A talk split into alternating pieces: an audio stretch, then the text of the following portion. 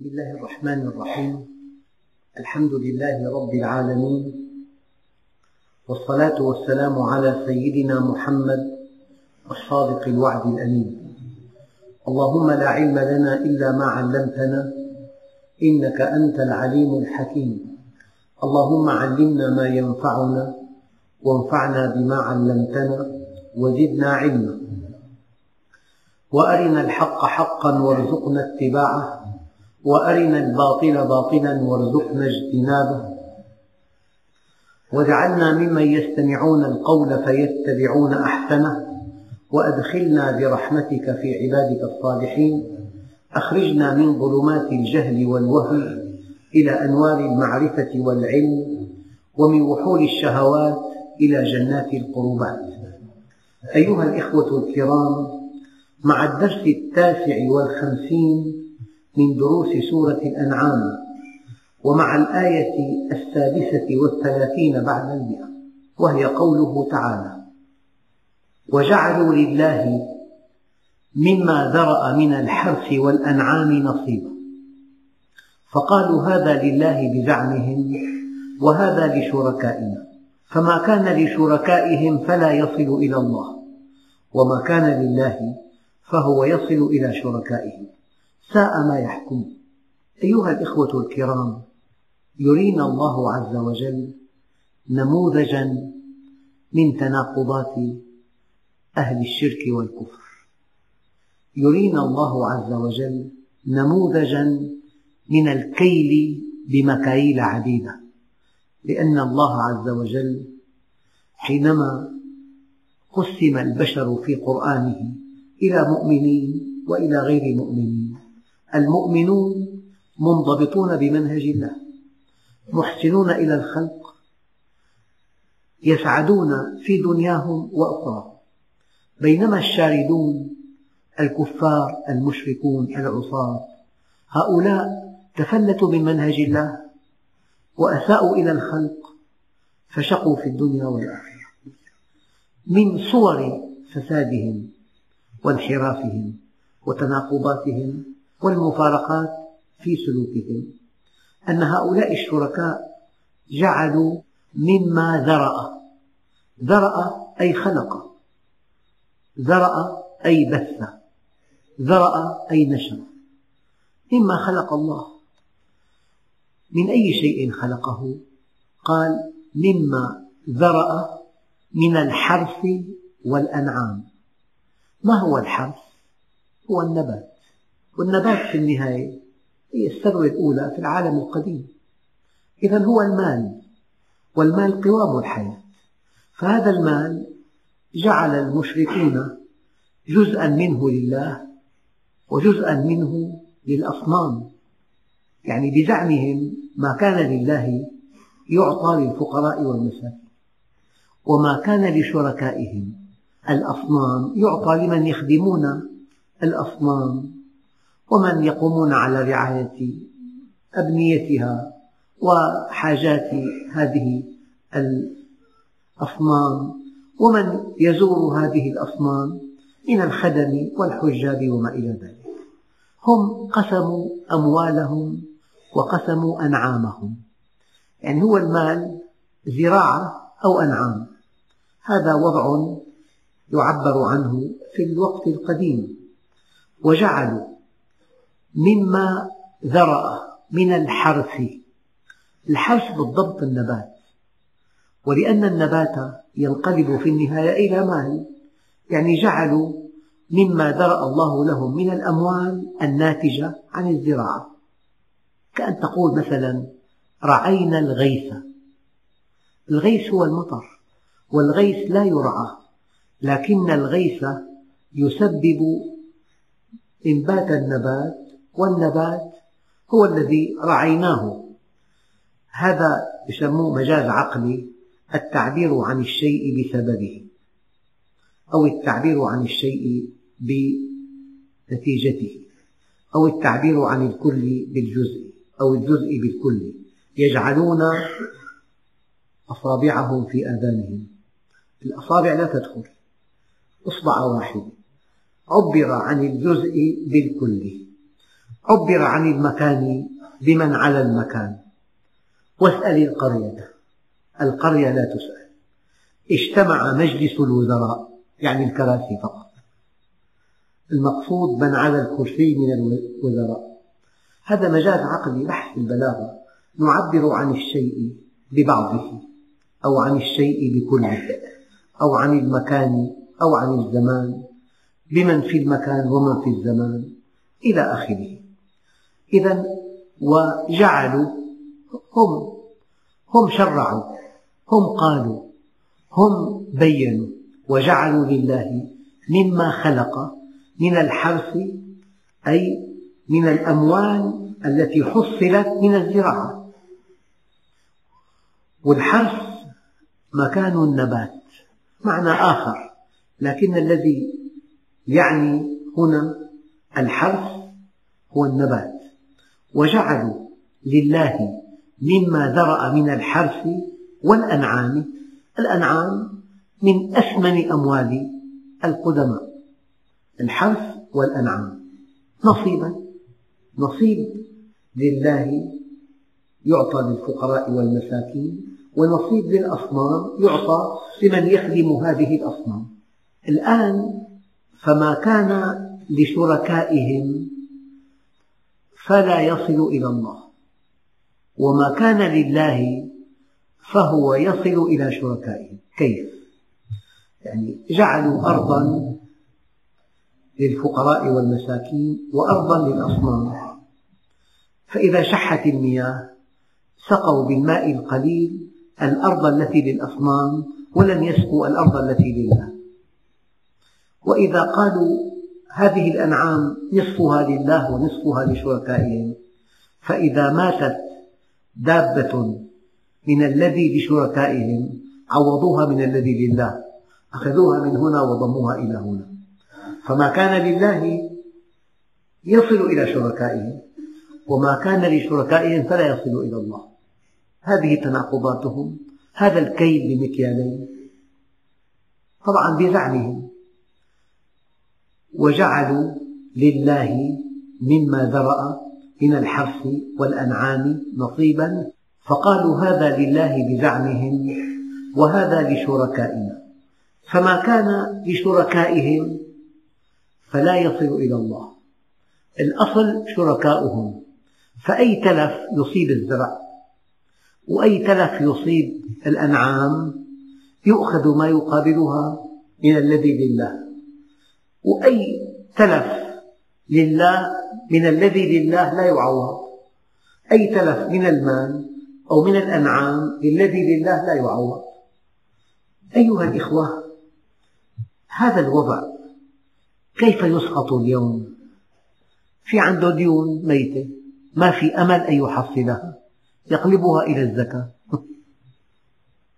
واقعا ديون تجارية عادية، والذين عليهم الديون لا يدفعون وهم أغنياء، فبحركة بسيطة يحيلها كلها إلى الزكاة، فصار الزكاة حل مشاكل، تحل به كل المشاكل. أحيانا بضاعة كاسبة لا يحتاجها الفقير أبدا توزع زكاة، يعني ثياب أولا فاضحة لا تلبسها المرأة الفقيرة، أو أشياء لا يحتاجها الإنسان كثيرا، فكل شيء كاسد عندهم هذا يحول إلى الزكاة. والأغرب من ذلك، وصدقوا أيها الإخوة، أنه جاءنا مرة أحذية كل فردة برقم، مستحيل أن تستخدم، 40 و43. فلما سئلت بعد حين، إن شاء الله استلمت البضاعة ووضعتها في المكان المناسب، والله في الحاوية في المكان المناسب. أحيانا ثياب عتيقة غير مقبولة توزع زكاة. جميع البضاعة الكاسبة التي عفى عليها الزمان والذي مضى يعني شكلها توزع زكاة. على كل، هذا من إسقاطات هذه الآية على واقع المسلمين اليوم. يجب أن يحل بالزكاة كل مشاكل التجارة والصناعة. يعني يريد أن يكرم موظف نشيط يعطيه من الزكاة، هذا موظف عنده يستحق تعويضات من المصاريف لا من الزكاة، يحل مشاكله في علاقاته مع من حوله بمال الزكاة، يحل مشاكله مع الديون بمال الزكاة. يعني ما كان لله هذا يصل إلى كل هموم التاجر، أما أن يدفع زيادة على الزكاة قرش واحد لا يدفعه، مع أن الله عز وجل يقول وآتى المال على حبه ذوي القربى واليتامى والمساكين والسائلين وابن السبيل وأقام الصلاة وآتى الزكاة. إيتاء الأموال على حب الله أو على حب المال، إما بإخلاص شديد أو بتعلق شديد بالمال، على ذوي القربى واليتامى والمساكين والسائلين وابن السبيل وأقام الصلاة وآتى الزكاة. لذلك ورد في بعض الأحاديث أن في المال حقا سوى الزكاة، أن في المال حقا سوى الزكاة. لذلك على كل الزكاة فريضة وتحل بها مشكلات المسلمين. يعني في إحصائيات أن زكاة بعض أموال الأغنياء تحل بها مشكلات أهل الأرض، وكأن نظام الزكاة نظام من عند الخالق. يعني لو حسبت الدخل القومي لأمة، ولو حسبت ما يستحقه الفقراء من هذه الأموال، هذه الأموال تكفي لا لإطعام الفقراء، لإنشاء مشاريع تستوعب كل الطاقات العاطلة الفقيرة. الحقيقة أن الزكاة من أكبر أهدافها لا أن تمد الفقير بطعام يوم أو بألف ليرة، هدف الزكاة أن تغني الفقير مدى العمر. أنت هي له عمل، يعني أعظم أسلوب في إنفاق الزكاة أن يغدو قابض الزكاة بعد حين دافع الزكاة. وصدقوا أيها الإخوة، أخ طلب قرضا من محسن، المحسن استجاب له، والقرض بسيط جدا، اشترى يعني دراجة كي يوزع بها أكياس نايلو على بعض المحلات في الريف. والله بعد حين رد القرض ودفع زكاة ماله. الزكاة مهمتها أن تغني الإنسان على مذهب طوال عام أو على مذهب آخر طوال العمر. معنى طوال العمر أي أن تهيئ له عملا، آلة، مركبة، مكان بيع. هكذا الزكاة توزع كي يتحول قابض الزكاة إلى دافع الزكاة. أما أن تحل بالزكاة مشكلات التجار، أن تحول الديون الميتة إلى فقرات من الزكاة، أما أن تنفق كل البضائع الكاسبة والتي لا تشترى ولا تباع، حتى لو أنك حولت بعض الألبسة إلى الزكاة هناك ضوابط، تسجل هذه الألبسة بسعر السوق أو سعر الكلفة، أيهما أقل. يعني هذه القطعة من الثياب كلفتها 1000 ليرة، قبل 2 أو 3 كان مبيعها 1500، مضى شكلها ومضى رغبة الناس بها. الآن لو عرضتها للبيع لا يدفع لك إلا 300 ليرة ثمن هذه القطعة. فأنا أقول لإخواننا التجار إياك ثم إياك ثم إياك أن تسجلها على الله ب1000 ليرة بكلفتها، يجب أن تسجلها بسعر السوق ب300 فقط. لذلك حينما تقيم بضاعتك كي تدفع عنها الزكاة تقيمها بكلفتها أو بسعر السوق، أيهما أكثر. بمعنى أنه عندك بضاعة، المواد الأولية اشتريتها قبل ارتفاع سعر الدولار، فتباع في السوق الآن بعد ما ارتفع الدولار بزيادة 130، فإذا دفعت منها زكاة مالك يجب أن تسجل على الله بسعر كلفتها أو سعر السوق، أيهما أكثر. أما إذا أخذت منها من هذه البضاعة قسما لدفع الزكاة يجب أن تسجلها بسعر كلفتها أو سعر السوق، أيهما أقل، يعني لصالح الفقير. فطبعا هذا الموضوع علاقته بحياتنا، أنه باب الزكاة هذا الباب يمكن أن يستوعب كل مشكلاتنا.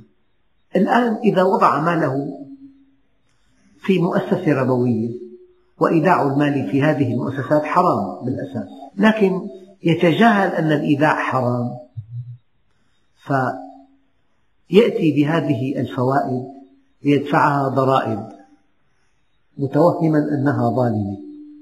أنت حينما دفعت هذه الفوائد ضرائب، معنى ذلك أنك أخذتها وانتفعت بها، ولو لم يكن لك حساب في هذا المصرف الربوي لا بد من أن تدفع الضرائب شئت أم أبيت.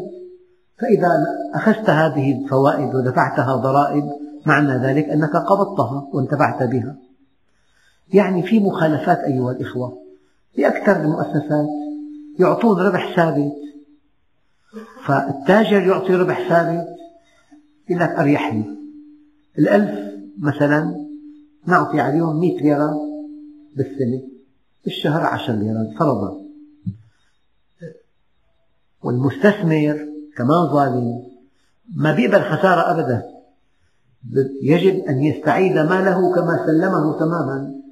فلا في مستثمر يعرف الله ويتقي الله، والمستثمر عنده المال أيضا مهما بلغت أرباحه يعطي النسبة الثابتة التي هي أقرب شيء إلى الربا.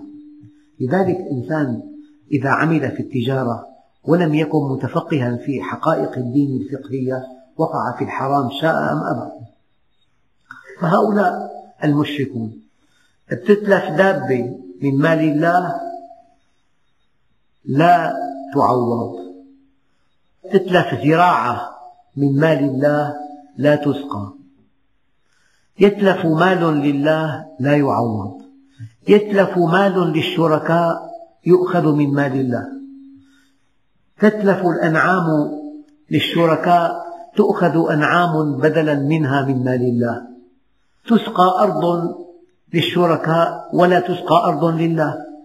إذا الآية دقيقة جدا، وجعلوا لله مما ذرأ من الحرث والأنعام نصيبا فقالوا هذا لله بزعمهم وهذا لشركائنا فما كان لشركائهم فلا يصل إلى الله وما كان لله فهو يصل إلى شركائهم ساء ما يحكمون.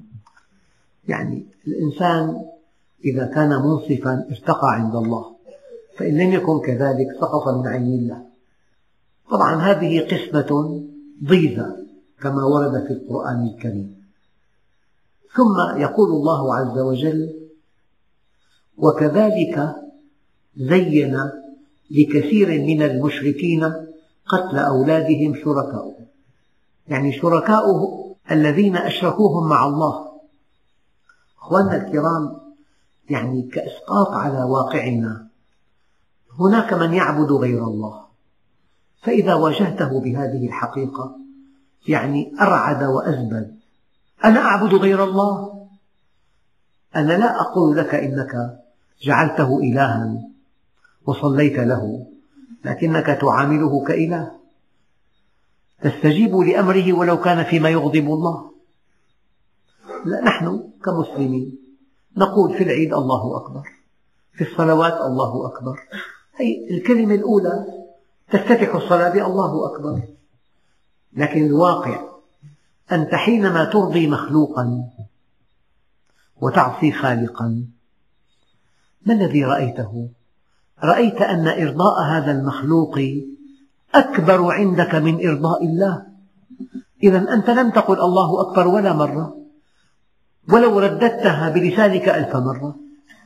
أنت حينما تطيع زوجتك في معصية ولا تطيع الله عز وجل فيها، معنى ذلك أنك توهمت أن إرضاء الزوجة أهم عندك من إرضاء الله، أطعتها وعصيت الله.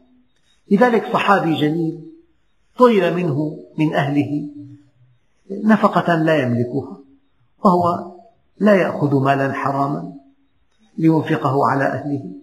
فقال لزوجته: اعلمي أيتها المرأة أن في الجنة من الحور العين ما لو أطلت إحداهن على الأرض لغلب نور وجهها وضوء الشمس والقمر، لغلب نور وجهها ضوء الشمس والقمر، فلأن أضحي بك من أجلهن أهون من أن أضحي بهن من أجلك.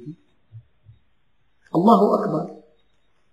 من هنا قال الله عز وجل: إن من أزواجكم وأولادكم عدوا لكم، أي هذه كما قال علماء التفسير عداوة مآل، ليست عداوة حال. الزوجة محبوبة، أما إذا ضغطت على زوجها من أجل أن تتباهى على قريناتها فكسب زوجها مالا حراما إرضاء لزوجته، وحينما يحاسبه الله على ذلك يوم القيامة حسابا عسيرا يرى أن كل هذا الشقاء الذي شقي به بسبب زوجته، فتكون عدوة له في نهاية المطاف. إن من أزواجكم وأولادكم عدوا لكم. والابن إذا أعطيته ما يشتهي وسمحت له أن يذهب إلى حيث يشاء وأن يفعل ما يشاء، أو البنت حينما تطلق لها حريتها ولا تعلمها أمر دينها، فإذا استحقت دخول النار تقول: يا رب لا أدخل النار حتى أدخل أبي قبلي. إن من أزواجكم وأولادكم عدوا لكم. إذن وكذلك زين لكثير من المشركين قتل أولادهم، لكن بربكم. والكلام دقيق. لو أن إنسانا جاهليا أخذ ابنته كالوردة وفي عمر الزهور، عمر 4 سنوات، أخذها بعيدا في الصحراء وحفر لها حفرة وألقاها في الحفرة وردم فوقها الرمال، وهي تقول: أبي أبي، هل من جريمة أكبر من هذه الجريمة؟ قال تعالى: وإذا الموءودة سئلت بأي ذنب قتلت. لكن صدقوا والله أن الإنسان إذا ربى ابنته وأرخى لها العنان ولم يسألها لا أين ذهبت ولا من أين أقبلت، لا على علاقاتها ولا على اتصالاتها ولا على هندامها ولا على إبراز مفاتنها ولا على أصدقائها الذين يتصلون بها، ويعد هذا حضارة وروحا رياضية وتربية رائعة. فحينما تفسق هذه الفتاة وتنحرف وتقع في الفاحشة بسبب عدم اهتمام أبيها بها أو بسبب تفلتها على علم أبيها، هذه والله جريمة أكبر بكثير من وأدها هي صغيرة. الدليل، لولا الدليل لقال من شاء ما شاء. قال تعالى: والفتنة أشد من القتل. أنت حينما تسمح لابنتك أن تفتن بالشباب وأن تقيم علاقة معهم وتعد هذا رقيا في علاقتك بها، وأنت أعطيتها حريتها وأنت لا تسألها عن شيء، فتزل قدمها فتألف المعاصي والآثام، وقد يفتضح أمرها في النهاية. أنت الذي ورطتها وأنت الذي سببت لها هذا الضياع. لذلك قال تعالى، دققوا في هذه الآية، وهذه الآية من أدق الآيات، قال تعالى: ولا تكرهوا فتياتكم على البغاء بربكم. هل في العالم الإسلامي كله أب يمكن أن يجبر ابنته على البغاء، على الزنا؟ مستحيل. معنى الآية، معنى الآية أنه كلما جاء خاطب عضلتها، بحثت عن عيوبه وضخمت العيوب ورفضت الخاطب، وأنت مرتاح مع زوجتك ولا تعبأ ببناتك ولا بمستقبل بناتك، تضع العراقيل تلو العراقيل أمام زواجهن ولا تعبأ بمن يخطبها. هذا فقير. أنت لما خطبت أمها ألم تكن فقيرا؟ يريد الأب الآن أن يوازن بينه وبين صهره.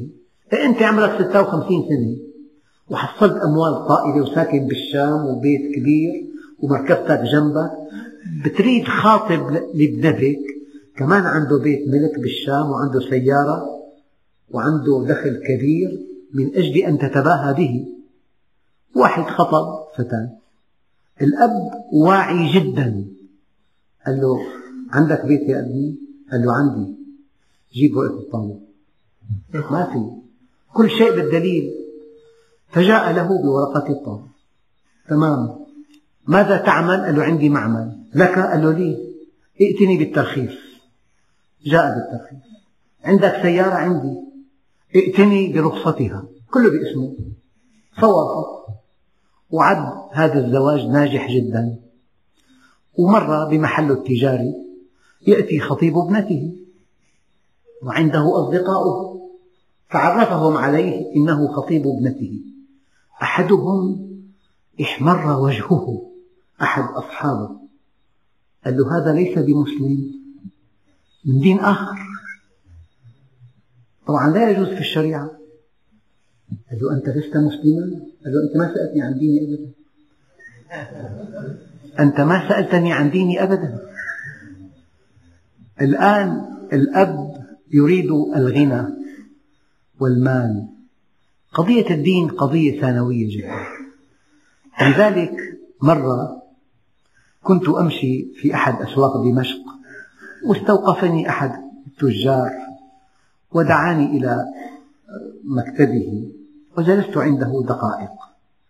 سألني عن شاب خطب ابنته وهو على مستوى كبير من الغنى والشكل، كل صفات الدنيا متوافرة فيه، قال لي بس ما في دين أبدا، شو قولك؟ قلت له أنت حينما تقرأ القرآن الكريم، قال لي نعم، بعد أن تنتهي من قراءته ماذا تقول؟ قال لي أقول صدق الله العظيم. ما معنى صدق الله العظيم؟ أي أنت مصدق لله فيما يقوله. يا الله عز وجل قال ولعبد مؤمن خير من مشرك ولو أعجبكم. والله طبعا جاملني وغادرت مكتبه، وسمعت بعد حين أنه زوج ابنته بهذا الشاب لأنه غني وعنده يعني كل وسائل الراحة الدنيوية. ثم بلغني أنه بعد حين كانت معه في مصيف قريب من دمشق واختلفا، فتح باب المركبة وركلها بقدمه وعاد وحده إلى الشام، وتم الطلاق بينهم. حينما يقول الله عز وجل ولعبد مؤمن يعني فقير، ما في عبد، هلا في شعوب مستعبدة، أما أفراد ما في أفراد عبيد، في شعوب مستعبدة بأكملها. ولعبد مؤمن خير من مشرك ولو أعجبكم. لذلك إخواننا الكرام، نحن حينما نبتغي أن نزوج فتياتنا بإنسان مؤمن، اطمئن، إن كان فقيرا فسيغنيه الله عز وجل، إن كان فقيرا. لذلك قالوا زوج ابنتك للمؤمن، إن أحبها أكرمها، والحالة لا سمح الله الثانية، وإن لم يحبها لم يظلمها، يعطيها حقها لأنه يخاف الله عز وجل. وشيء آخر، الزواج رق، فلينظر أحدكم أين يضع كلمته. الزواج رق، فالمؤمن يخاف الله، وإذا كان المؤمن فقيرا يغنيه الله، وإذا كان المؤمن فقيرا ووالد الفتاة ميسور الحال، ما الذي يمنع أن تعين هذا الشاب؟ ما الذي يمنع؟ لماذا تريد أن تضع أموالك في أولاد الذكور فقط؟ البنات لهم عند الله حق كبير. ما الذي يمنع أن تخصص بيتا متواضعا لابنتك، فإذا جاء خاطب عرض عليه البيت مع الفتاة، إذا يأخذها بلا تردد. يعني أنت بهذه الطريقة أعنت الشباب. أخواننا الكرام، الآن أنا أقول لكم وكلامي دقيق وواضح، ما من عمل أعظم عند الله الآن في زمن الفتن، في زمن النساء الكاسيات العاريات، في زمن الفضائيات، في زمن الإنترنت، في زمن المجلات، في الزمن الذي لم يبق للزوج من مفاتن امرأته شيء، كله في الطريق. في هذا الزمن الصعب الذي يسهم في تزويج الشباب، في التساهل معهم، في تأمين المأوى لهم، في التخفيف من النفقات. هذا إنسان يقوم بعمل بطولي. ونحن أيها الإخوة، يعني في معي أرقام والله أنا متأكد منها، بس والله لن أستطيع البوح بها لأنكم لا تصدقون هذا الرقم. يعني عدد بيوت الدعارة في دمشق، الرقم لا يصدق. فالعلاقة بين الذكر والأنثى إما أن تكون بقناة نظيفة هي النكاح، فإن وضعت العراقيل وابتغينا المظاهر وأصررنا على نفقات معينة وعلى حفلات معينة وعلى وسائل معينة كانت فوق طاقة الشباب، فبارت سوق الزواج وراجت سوق الزنا. فإما أن يكون نكاح أو أن يكون سفاح. الدليل من عندي سيد المرسلين، قال: إذا جاءكم من ترضون دينه وخلقه فزوجوه، إلا تفعلوا تكن فتنة في الأرض وفساد كبير. أخواننا الكرام، حينما تكون النساء محجبات والفتن نائمة والمرأة بأسوابها السابغة وهي ملكة، وحينما لا نرى في الطريق شيئا يثير، ولا في الشاشة شيئا يثير، ولا في الإنترنت شيئا يثير، ولا في أي شيء شيئا يثير، يمكن أن نتساهل في بعض حاجات الزواج. أما في زمن النساء الكاسيات العاريات المائلات المميلات، في زمن أن طرق الحرام مفتوحة على مصاريعها، لا بد من أن نعظم الحلال، ولا بد من أن نتساهل.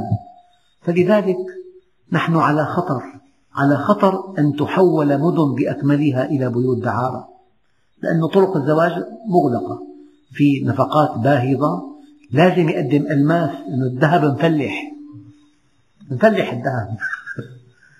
أما قرية في غطة دمشق تتخذ قرار أن المهر خاتم سحب ساعة فقط وغرفة واحدة، إن لم نفعل ذلك نحن أمام خطر انحلال المجتمع. والذي أعرفه والله أيها الإخوة من انحرافات في بنية المجتمع المسلمة لا تصدق، بسبب وضع العراقيل الذي جاء بهذا الموضوع. وكذلك زين لكثير من المشركين قتل أولادهم شركاؤهم. ولا تكرهوا فتياتكم على البغاء، أنت حينما تضع العراقيل، وهذا ما عجبك دخله، وهذا طلب يسكنها بالريف، وهذا مدخل بيت ما مقدر، تلاقي أشياء عجيبة جدا. هو الأب مرتاح جدا، ما عنده مشكلة، بيته جاهز، زوجته أمامه، طعامه جاهز، ثيابه جاهزة.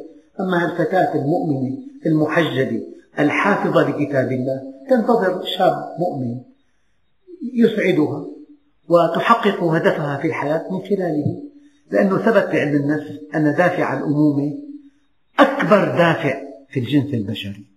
الفتاة تريد أن تكون أما فقط، فإذا طلبت الزوج من أجل أن تكون أما، لا أن تكون خادمة عند أخيها وعند زوجة أخيها الظالمة. والله حدثني أخ عنده أخته وكبيرة بالسن وزوجته شابة، مرة جالس، طبعا ببالغ بتكريم زوجته وبيبالغ بإهانة أخته، فمرة ركل بقدمه أمام زوجته، قال لها: هاتي كأس ماء. وزوجته جالسة وهي في سن ابنته. سافر لحلب، بالطريق في حادث، قطعت رجله التي ركل بها أخته من أعلى الفخذ. الله كبير. لذلك اللي عنده أخوات بنات وعانسات، إكرام قرب إلى الله، توقير إكرام، تأمين حاجات والله لا يعلم إلا الله كم ينال هذا الشاب عند الله من أجر عظيم. أخواننا، قصة ذكرتها كثيرا لكم بس مناسب أن أذكرها. في إنسانة في عندها عرج 8 سم بين الرجل والثاني، هي قصة طريفة.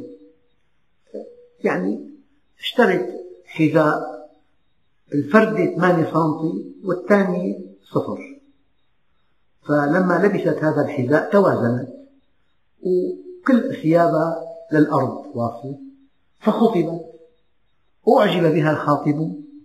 إمتى انكشفت؟ يوم العرس. فالحماية لا يمكن أن تبقيها، لقد احتالت عليهم، وأمرت ابنها بتطليقها. الابن شهم، مع أنه في خطأ بالبنت، خطأ كبير، لكن ما أراد أن يكسر خاطرها، قال لا والله لا أطلقها وأنا راضٍ بها. والله القصة يعني رويت لي ممن أثق بهم، في سنوات معدودة بلغت ثروته مئات الملايين، ويعمل في التجارة بس تجارة متواضعة جدا كانت. فجزاء هذه الفتاة التي ما كسر خاطرها ولا خيب ظنها أكرمه الله إكراما لا حدود له. الدنيا بطولات كلها. فيعني أنا أقول لكم الآن نحن بحاجة إلى أن نتحرك، لا أن نصمت، لا أن نتكلم فقط. أنا أتمنى أن يقدم الآباء كل التسهيلات للشباب، وأتمنى من أولياء الشباب أن يقدموا كل التسهيلات لأولادهم. هذا اللي كان قبل 50 سنة أنه أبوك كان عصامي، الآن ما في عصامي. يحتاج الابن إلى معونة من والده، يحتاج إلى دفعة للأمام. أنا أصرح بأعلى صوتي، لا بد من حل مشكلات الشباب، لأن الورقة الرابحة بأيدينا هي الشباب، ولأن مستقبل أمتنا في الشباب. وكذلك زين لكثير من المشركين قتل أولادهم، إن كانوا فقراء قال هؤلاء الأولاد عبء عليكم، وإن كانوا أغنياء هؤلاء الأولاد يقاسمكم أموالكم، وإن كانوا بنات فضيحة وعار. ما قال إن الفتاة فضيحة وعار، والله الذي لا إله إلا هو. أنا أقتدي برسول الله، جاءته فاطمة فضمها وشمها وقال ريحانة أشمها وعلى الله رزقها. يا أخوان، محبة البنت لأبوها عجيبة، محبة وولاء واحترام وتقدير وخدمة لأعلى مستوى.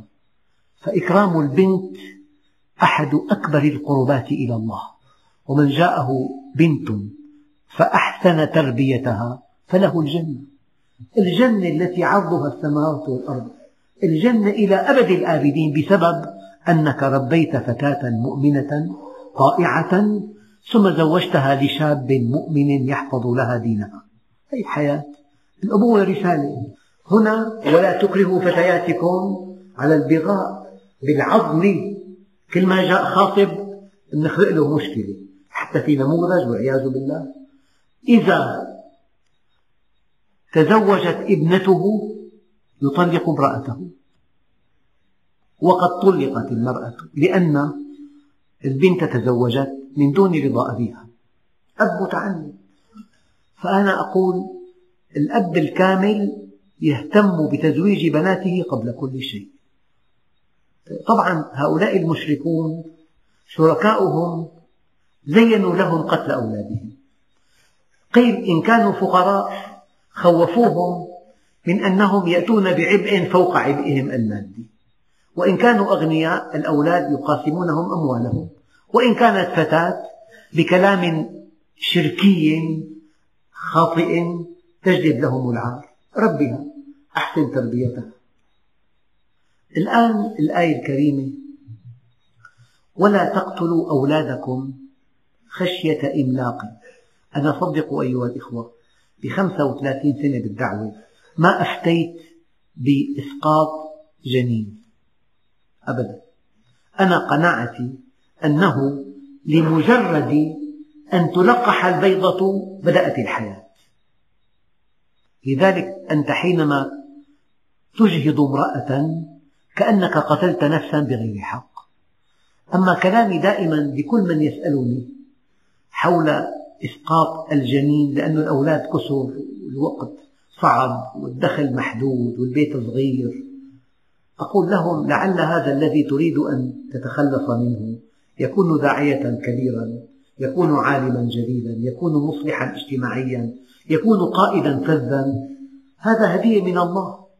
لذلك الآية ولا تقتلوا أولادكم خشية إملاق، لا تقتل ابنك لفقر متوقع بعيد، إنه الآن البيت ب2 مليونين، هذا إذا كبر بعد 20 سنة صار حق البيت 8 ملايين، ما في 8 ملايين، إذا عمل إجهاض.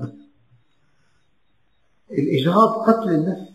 ولا تقتلوا أولادكم، واحد أصر على أن يسقط الجنين أول سنة وثاني سنة، السنة الثالثة حملت زوجته جاءت ب3 توائم، ما استفاد شيء.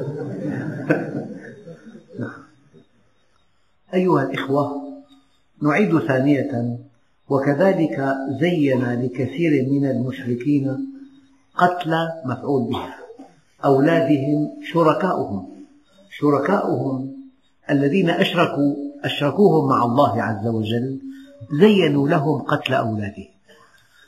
التزيين يحتاج إلى قوة كبيرة، لأن محبة الولد متغلغلة في أعماق النفس، فأن تدفع أبا لقتل ابنه أو لوأد ابنته يحتاج إلى تزيين لأعلى مستوى. كيف زينوا لهم قتل أولادهم؟ أنتم فقراء، فإذا أنجبتم أولادا تضيفون هما إلى همكم، هذا الفقر الواقع. ولا تقتلوا أولادكم من إملاق، من فقر واقع، نحن نرزقكم وإياهم. أما الأغنياء أنتم ببحبوحة، فالأولاد يحتاجون إلى زواج وإلى بيوت وإلى معامل وإلى سيارات. دعك من هذا واكتفي بزوجتك وربي كلبا. إن كان غني يخوفه الشريك الذي أشركه مع الله من فقر متوقع، قال نحن نرزقهم وإياكم. إذا كان الفقر واقعا نحن نرزقكم وإياهم، وإذا كان الفقر متوقعا نحن نرزقهم وإياكم. إن قتلهم كان خطأ كبيرا. أخواننا الكرام، الإنسان بنيان الله، وملعون من هدم بنيان الله. أنا سافرت إلى السودان، إلى جنوب السودان، وكان الوفد الذي كنت فيه أول وفد عربي يزور جنوب السودان من 40 عام.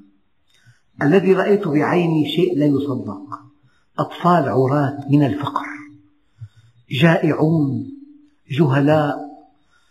قال لي بعضهم كان في الوفد، قال لي يأكلون كل شيء إلا السيارة، ويأكلون كل شيء في الماء إلا الباخرة، وكل شيء في الجو إلا الطائرة، من الفقر. فقلت في نفسي هذه الكلمة.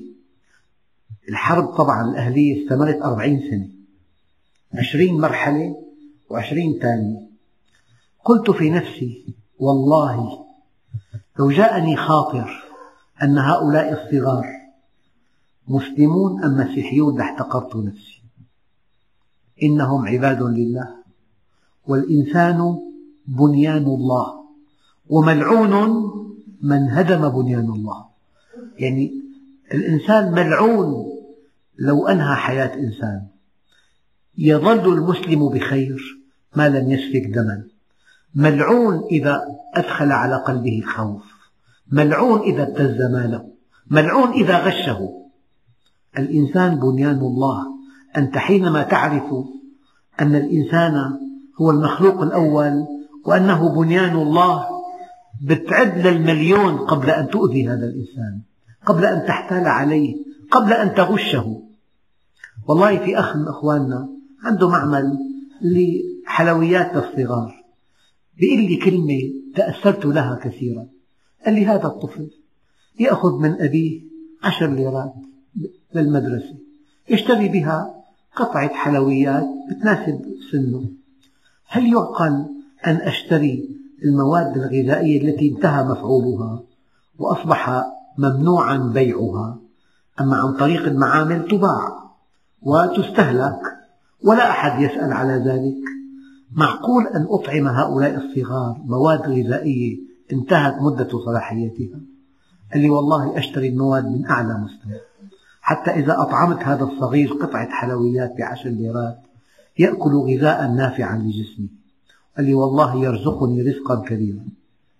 هؤلاء عباد الله، فإنسان إذا مؤمن بعد للمليون قبل أن يغش مؤمنا أو مسلما أو كافرا. من غش نقل، في رواية من غشنا، بس في من غش فليس منا. إذا ولا تقتلوا أولادكم من إملاق، نحن نرزقهم وإياكم، ولا تقتلوا أولادكم خشية إملاق، نحن نرزقهم وإياكم، إن قتلهم كان خطأ كبيرا. فهؤلاء المشركون الذين أشركوا مع الله آلهة زينوا لهم قتل أولادهم، وكانوا بمكيالين، الشيء الثالث من مال الله لا يعوض، والشيء الثالث من مال الأصنام يؤخذ من مال الله. والإنسان المؤمن منطقي، والمؤمن يكيل بمكيال واحد. أحاديث كثيرة لكن تجمعها قاعدة فقهية: عامل الناس كما تحب أن يعاملوك. كيف تحب من أهل صهرك أن يعامل ابنتك؟ عامل الصهرة كما تحب، دائما عامل الناس كما تحب أن يعاملوك. كيف تحب أن يعاملك موظف وأنت أمام طاولته؟ أن يقول لك تعال بعد غد والأمر ينتهي بثانية، أم تحب أن ينجز لك عملك؟ هذه قاعدة لو طبقناها لحلت كل مشكلاتنا. عامل الناس كما تحب أن يعاملوك. عامل زوجة ابنتك كما تتمنى أن تعامل ابنتك في بيت أهل زوجها. عامل شريكك كما تحب أن يعاملك. عامل جارك كما تحب أن يعاملك. عامل أولادك كما تحب أن يعاملك أبوك. عامل الناس كما تحب أن يعاملوك. فلذلك هذا الدرس يبين خلل كبير في حياة المشركين، في تفكيرهم، في معتقداتهم، في سلوكهم، في مكايدهم، والله عز وجل قدم لنا صورة. لذلك أخواننا الكرام، ما لم يكن هناك بون شاسع بين المؤمن وغير المؤمن هذا الدين لا يؤتي ثماره. نحن نتوهم أن المؤمن بيصلي، ما بيكفي، الصلاة عبادة وفرض. المؤمن بيصوم، المؤمن بحج، بيعمل عمرة، يدفع زكاة ماله، لا. الدين، وأنا أعني ما أقول، هكذا الرقم 500,000 بند، والصوم والصلاة والحج والزكاة 5 بنود، في العلاقة بالزوجة، العلاقة بالأولاد، بكسب الأموال، بإنفاق الأموال، بحمل هموم المسلمين، بتكوين علاقات طيبة مع الآخرين. الدين منهج كامل. فنحن حينما فهمناه عبادات شعائرية تراجعنا. فإذا فهمناه أن ترك دانق من حرام خير من 80 حجة بعد الإسلام، هذا قول قالوا أحد العلماء التستري. والنبي الكريم يقول: والله لأن أمشي مع أخ في حاجته خير لي من صيام شهر واعتكافه في مسجدي هذا. أن تقدم خدمة لأخ، أن تسهم في تزويج شاب بفتاة. أفضل شفاعة أن تشفع بين اثنين في نكاح. أنت كمؤمن اتقصى أخواتك المؤمنات من أقربائك، هي بسن الزواج، هي محجبة، هي حافظة كتاب الله، لك رفقات شباب يبحثون عن زوجات، دلهم على هذه القريبة، لك أجر كبير. حتى في الأثر: من مشى بتزويج رجل بامرأة كان له بكل خطوة خطاها وبكل كلمة قالها عبادة سنة قام ليلها وصام نهارها. وأفضل شفاعة أن تشفع بين اثنين في نكاح، ولا سيما في زمن الفتن. قال له واحد: أنا من أنصار الزواج المبكر. قال له: بعد كم ساعة يعني؟ مهما بالساعات. والحمد لله رب العالمين.